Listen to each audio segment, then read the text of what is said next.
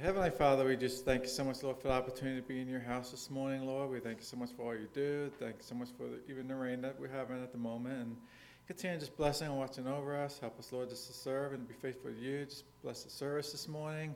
Help it touch people's heart and help us, Lord, to see people saved, Lord. We ask you, Lord, just to continue just helping our pastor as he speaks and continue giving him the strength he needs. And we do thank you for all these things, Lord. For Jesus' name I pray, amen. Okay, for our first song, I'd like to turn to 353, Victory in Jesus.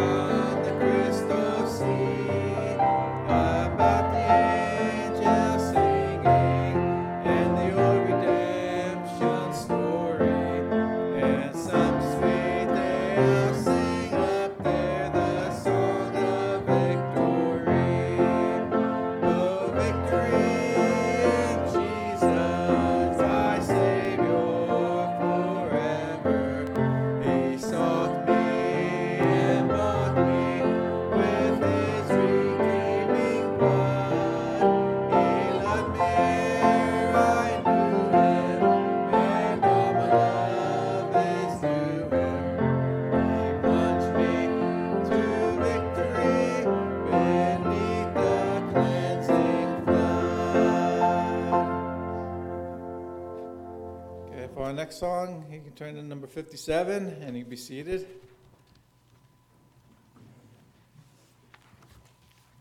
Be thou exalted.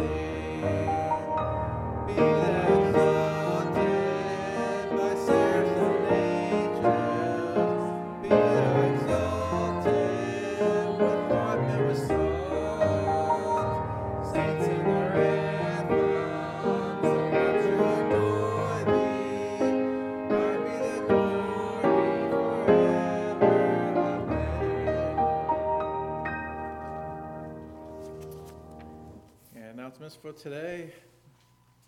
I don't think there are. I do have one. I'm sorry to tell you, but Roger, come up to me. We would like to, if somebody would like to organize a yard sale, we've done it in the past. And Roger's family, they're cleaning out the house, and he has lots of household goods. And we had a lot of fun doing it before. Cindy had organized it for us. So if somebody has that gift of organizing and would like to, you know, get it together for us, pick a date and stuff, so we could do that as a church again. It was a lot of fun. We did that before, so just putting that announcement out there. And see me if you say, oh, I wouldn't mind organizing that and make it happen. That would be great. So, thank you. Okay. Let's go ahead and do our memory verse. Psalm 119, 72. Let's say it through twice. Psalm 119, 72. Thy law of the mouth is better unto me than thousands of gold and silver. Psalm 119, 72. The law of thy mouth is better unto me than thousands of gold and silver.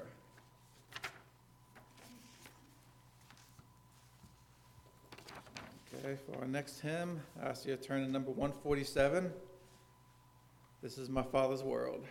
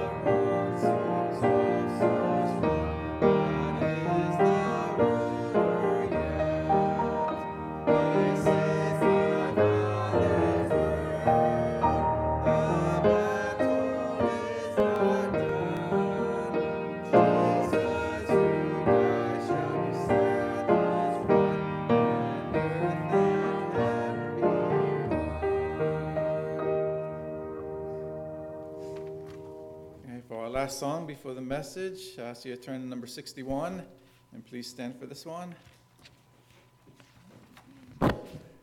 Almighty Father.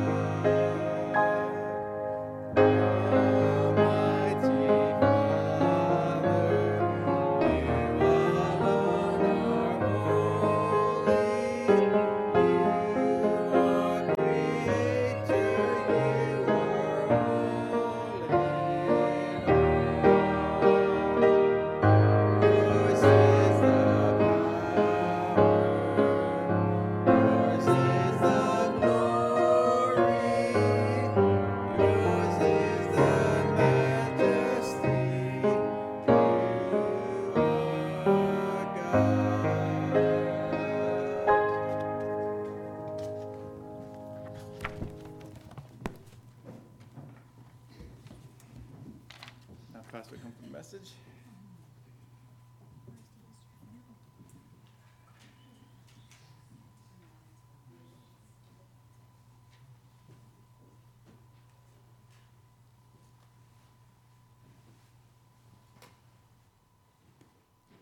Genesis 13 today.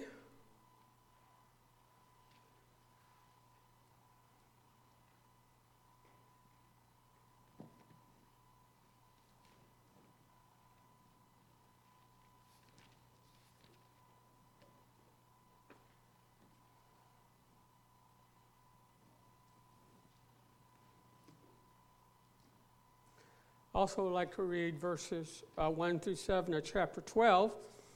Could we have a volunteer for that?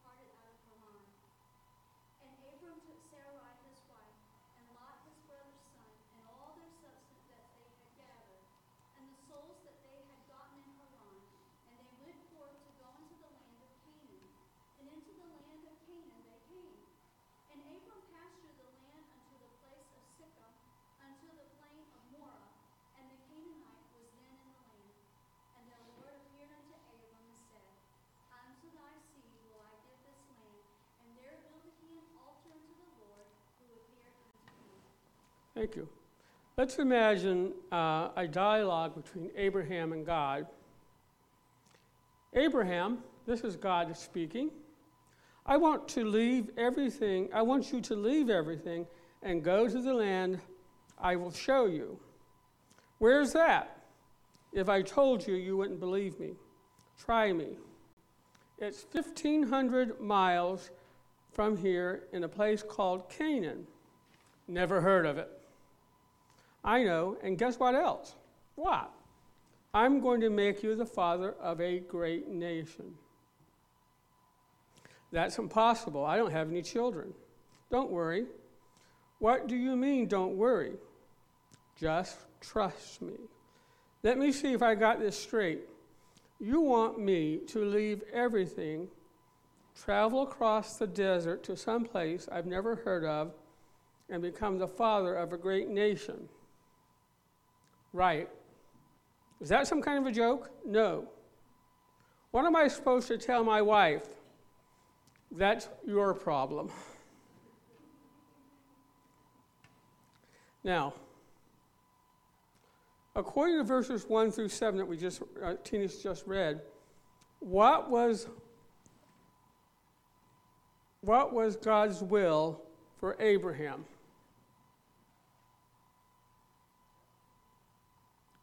What was it?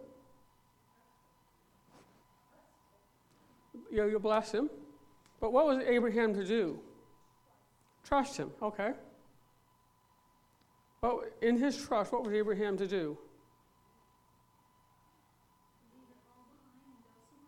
And the somewhere else was, and it had a name, did it not? Canaan.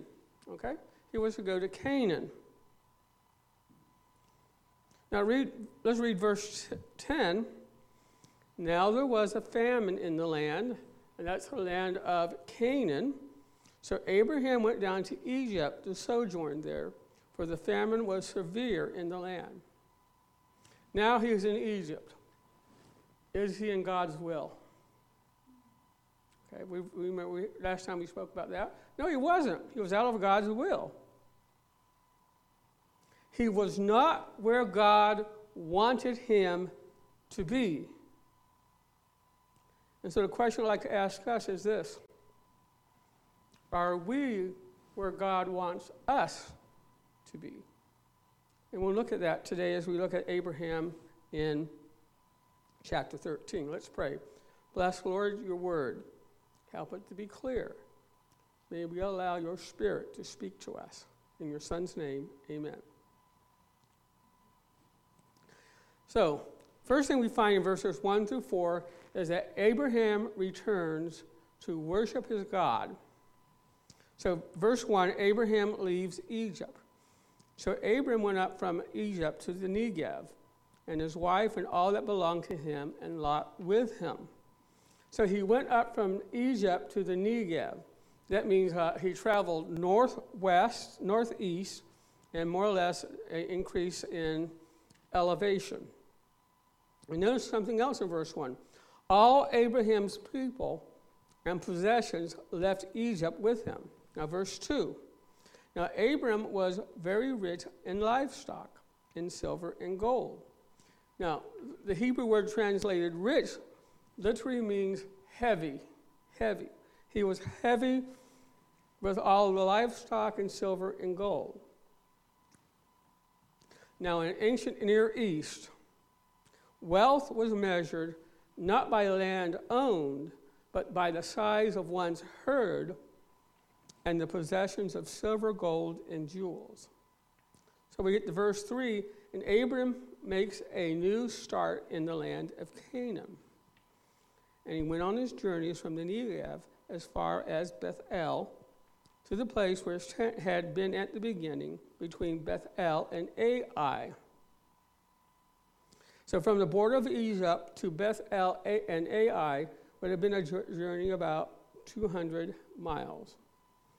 And he returned to where he was in chapter 2, verses 8 and 9. Okay, we've gone over those verses. Verse 4, to the place of the altar which he had made there formerly, and there Abraham called on the name of the Lord. Now we have the word beginning in verse 3 and formerly in verse 4. When the writer Moses used these two words, he was implying that Abraham needed to make a new start. Now, notice this.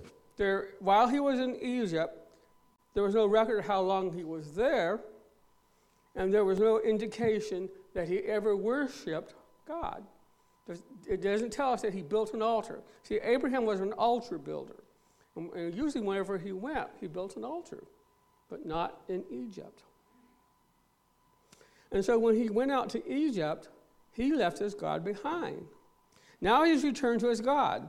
He called upon the name of the Lord. He had made a new start. So now back in the land, Abraham renewed his worship and proclaimed the name of the Lord at an altar. So he returns to worship his God.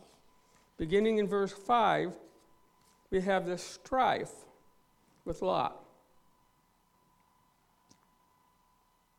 So after Abraham came back to worship his Lord, he was ready and he was prepared to deal and face the crisis with his nephew Lot. Verse 5, now Lot, who went with Abram, also had flocks and herds and tent. Now, evidently, Lot was wealthy also. It doesn't say he was heavy, but apparently he was. But notice something else that was added here. It says tents. Now, that's going to become important later on when it talks about his tents being built toward Sodom. And the land could not sustain them while dwelling together, for their possessions were so great that they were not able to remain together. Verse 7. There was strife between the herdsmen of Abraham's Lot and the herdsmen of Lot's livestock. Now the Canaanite, the Perizzite, was dwelling then in the land. Now the land could not sustain Abram and Lot dwelling together because the Canaanites held the best land for grazing. And so what's implied here is that Abraham's company of followers had increased until a serious problem confronted him. Having so many cattle and sheep, he must be able to move quickly to secure sufficient water and grass. The problem was his nephew Lot. He had the same problem with all his possessions. So their increase in possessions created a shortage of available grazing land, and this caused strife. And that means bitter conflict. It wasn't a happy time between the uncle and his nephew. And so both of them were facing this strife. And so what had to be done? Well, we get to verses 8 to 13, and we have Abraham's separation from Lot. They had to divide. So here's a solution, verse 8. So Abram said to Lot, "Please let there be no strife between you and me, or between my herdsmen and your herdsmen, for we are brothers. Is not the whole land before you? Please separate from me. If to the left, then I'll go to the right. If to the right, then I will go to the left." Notice in verse 8, Abram stated that he and Lot were brothers or relatives. Their common bond shared over a long period of time was to Abraham something worth saving. And so to keep that intact, they had to separate. And that was the only possibility. So he gladly called on Lot to select for himself what he desired for his household and flocks. One writer says, Abram's whole reaction in resolving the strife between the two households and their personnel portrayed a different Abram than seen in Egypt. One whose attitude was not self-centered. Waiving his right to seniority, he gave the first choice to his nephew Lot. Now, what we're seeing here, this is a result of Abram returning back to worship his God. And so out of his heart, in his walk with his Lord, he's given Lot the first choice. And so his solution was to give Lot this first choice. And here's the irony. For one might expect Abram to cling to what was promised to him and tell Lot to go find his own place. But he didn't do that. He was being generous. Now notice Lot's response. It says that Lot lifted up his eyes, verse 10. Lot lifted up his eyes and saw all the valley of the Jordan, that it was well watered everywhere. This was before the Lord destroyed Sodom and Gomorrah. Like the garden of the Lord, like the land of Egypt, as you go to Zoar. He lifted up his eyes. Now, there are contexts where that Hebrew word means to long for and to desire. So Lot looked, he saw this great piece of property, and he desired it, no matter the cost. He saw it, and he had to have it. The land is described as being well watered. That means it was land that was usable for abundant grazing and agriculture. And so there would never be any more strife over water, verse 11. So Lot chose for himself all the valley of the Jordan, and Lot journeyed eastward. Thus they separated from each other. One writer wrote these words, probably during all the time Lot spent in that land with Abram, at night he would push back the flap of his tent and look at and say to Mrs. Lot, "Isn't that a beautiful spot down there?" In the morning, he would get up and say, "My, it looks so attractive down there. The grass is always greener on the other pasture." When the day came that Lot would make a decision and go, you know the direction he went. It was an excellent choice, but it was a selfish choice. And so, it's going to be disastrous spiritually because it drew him into the wickedness of Sodom. Verse 12. And Abram settled in the land of Canaan, while Lot settled in the cities of the valley, and moved his tents as far as Sodom. Verse 13, now the men of Sodom were wicked exceedingly and sinners against the Lord. So we find in this passage, Lot lifted up his eyes. Lot saw, Lot wanted, he desired, and he moved, it says in the text, his tents as far as Sodom. So that means he moved near Sodom. What's going to happen? Sodom's going to influence him. Because we will see that later on. And so one writer says this was the first step downwards. In 1412, we find him dwelling in Sodom, and he had to be rescued by Abram. Then in 1901, he sat in the gate, which meant he ruled in the city government. Now, so Lot gets this great place. Abraham is left with the rest of the land, which doesn't look as great. But we get to verses 14 through 17, and God appears to Abram and gives him a promise, or he reiterates his promises from before. I think verse 14, let's look at that. And the Lord said unto Abram, after Lot had separated from him, now lift up your eyes. Now that's a different lifting up. Remember, Lot lifted up his eyes and he saw and desired that land. Now God commands Abram to lift up his eyes and look at something else. And look from the place where you are, northward and southward, eastward and westward.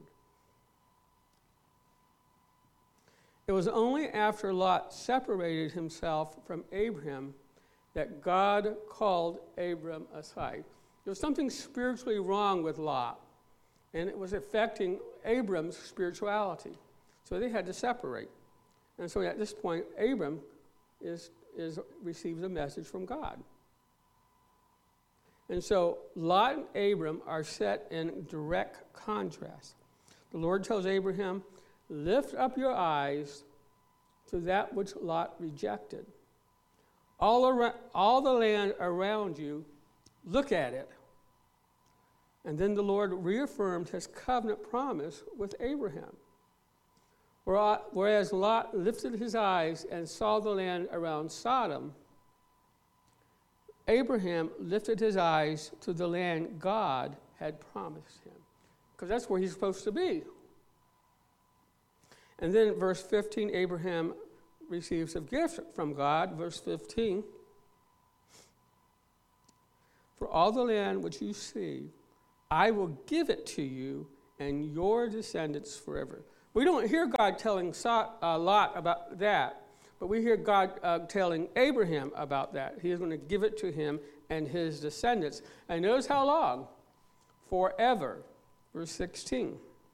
I will make your descendants as the dust of the earth, so that if anyone can number the dust of the earth, then your descendants can be also numbered. Arise, walk around the land through its length and breadth, for I will give it you. One writer says, strikingly and unmistakably, the Lord deeded the land.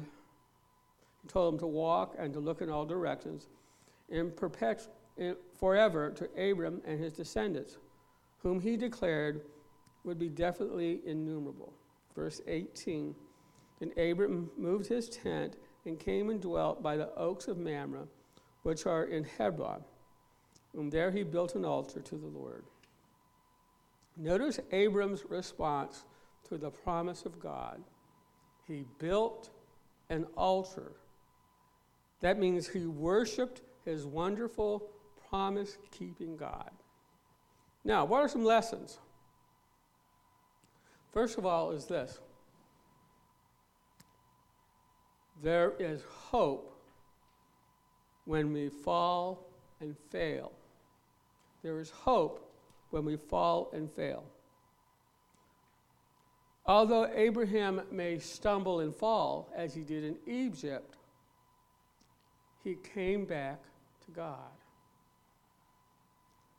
There is always a way back to the altar for Abraham.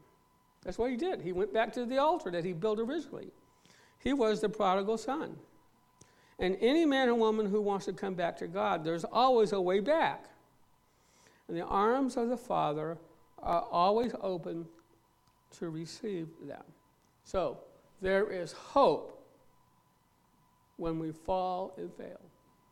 When we repent of our sin and come back to our God, he is there to receive us. Second thought, God condemns strife among his people. Abraham's words, "Let's not have any quarreling," should catch our attention. The Hebrew word translated quarreling is Meribah. You ever heard that before? The children of Israel. This word of Abraham must have struck a responsive note in the hearts of Israel when they later read in this conjunction at what happened with Meribah in Exodus 17.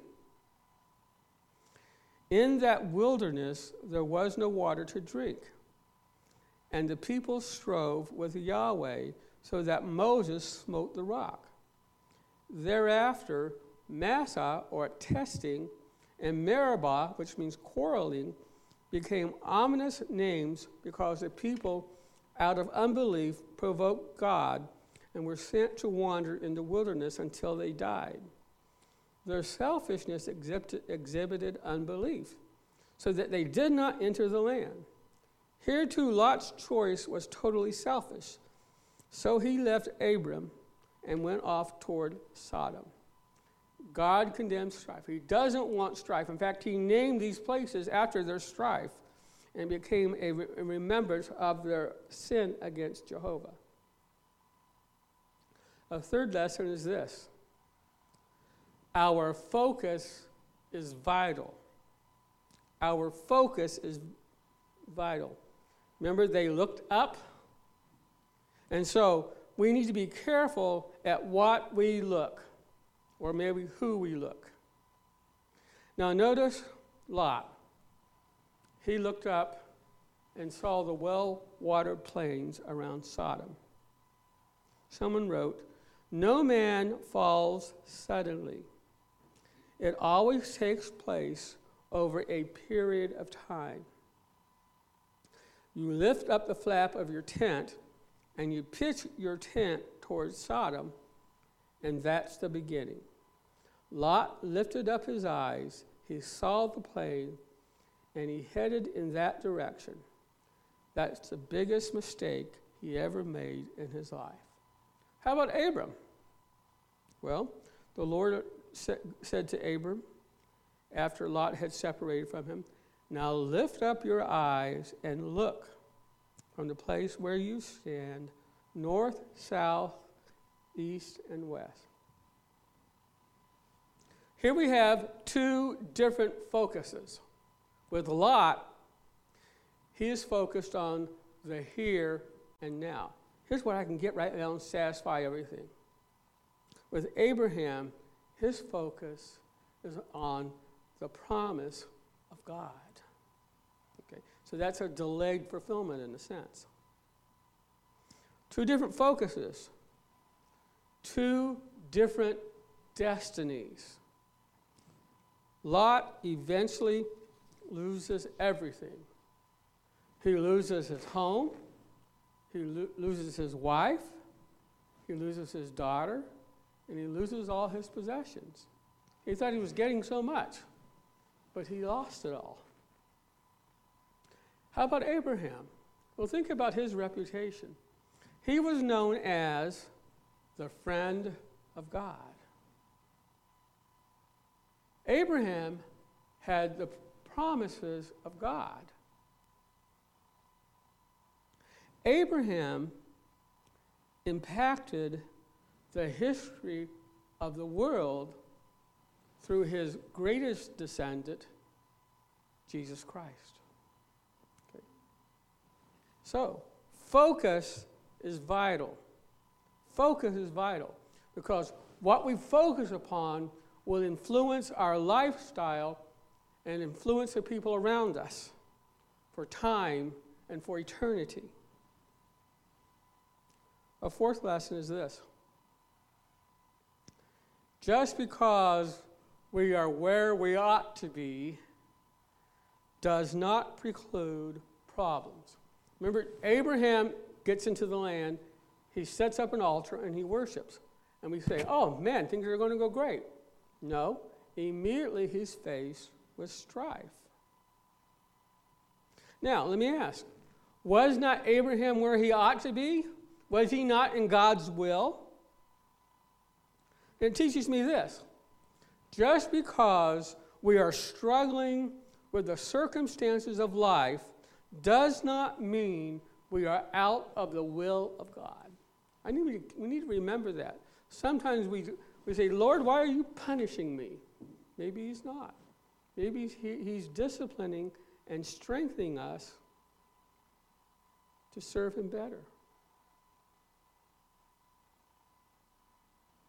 You could say this way, it's just because we are in the will of God, we will be exempted from suffering. And that's not true. Some people say, you know what? Why? They question God and say, God, why is this happening to me? I am doing what you want me to do. I am where you want me to be. And yet I'm going through all this pain and sorrow.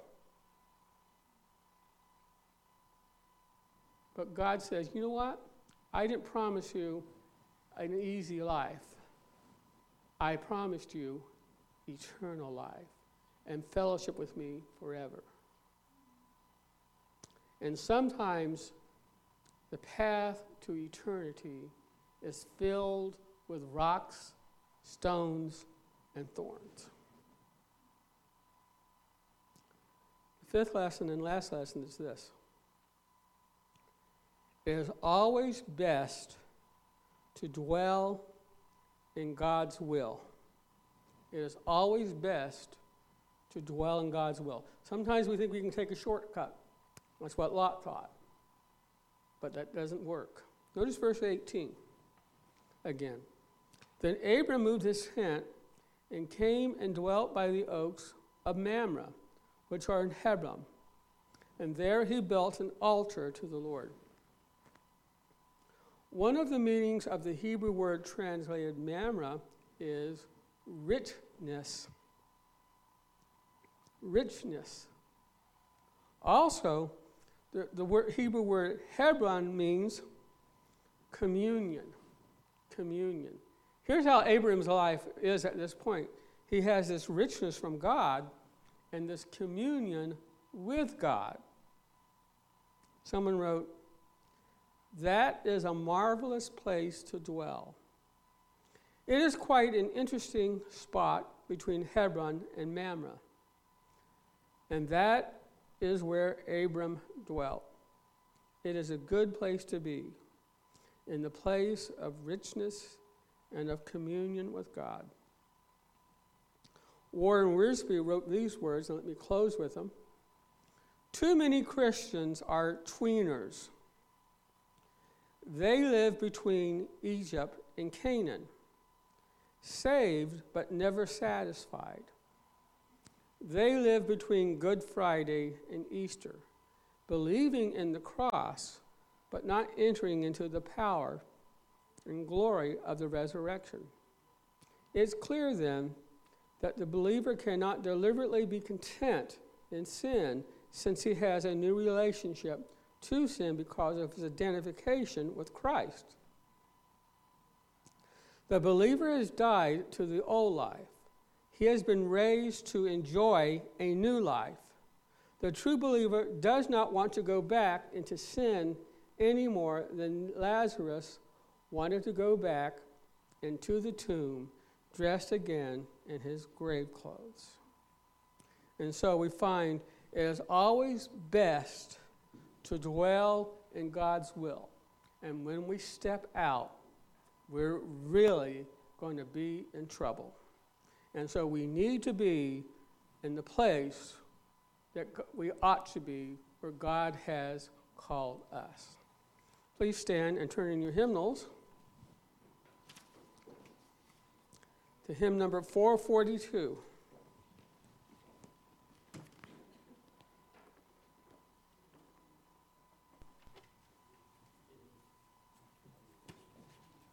I will follow.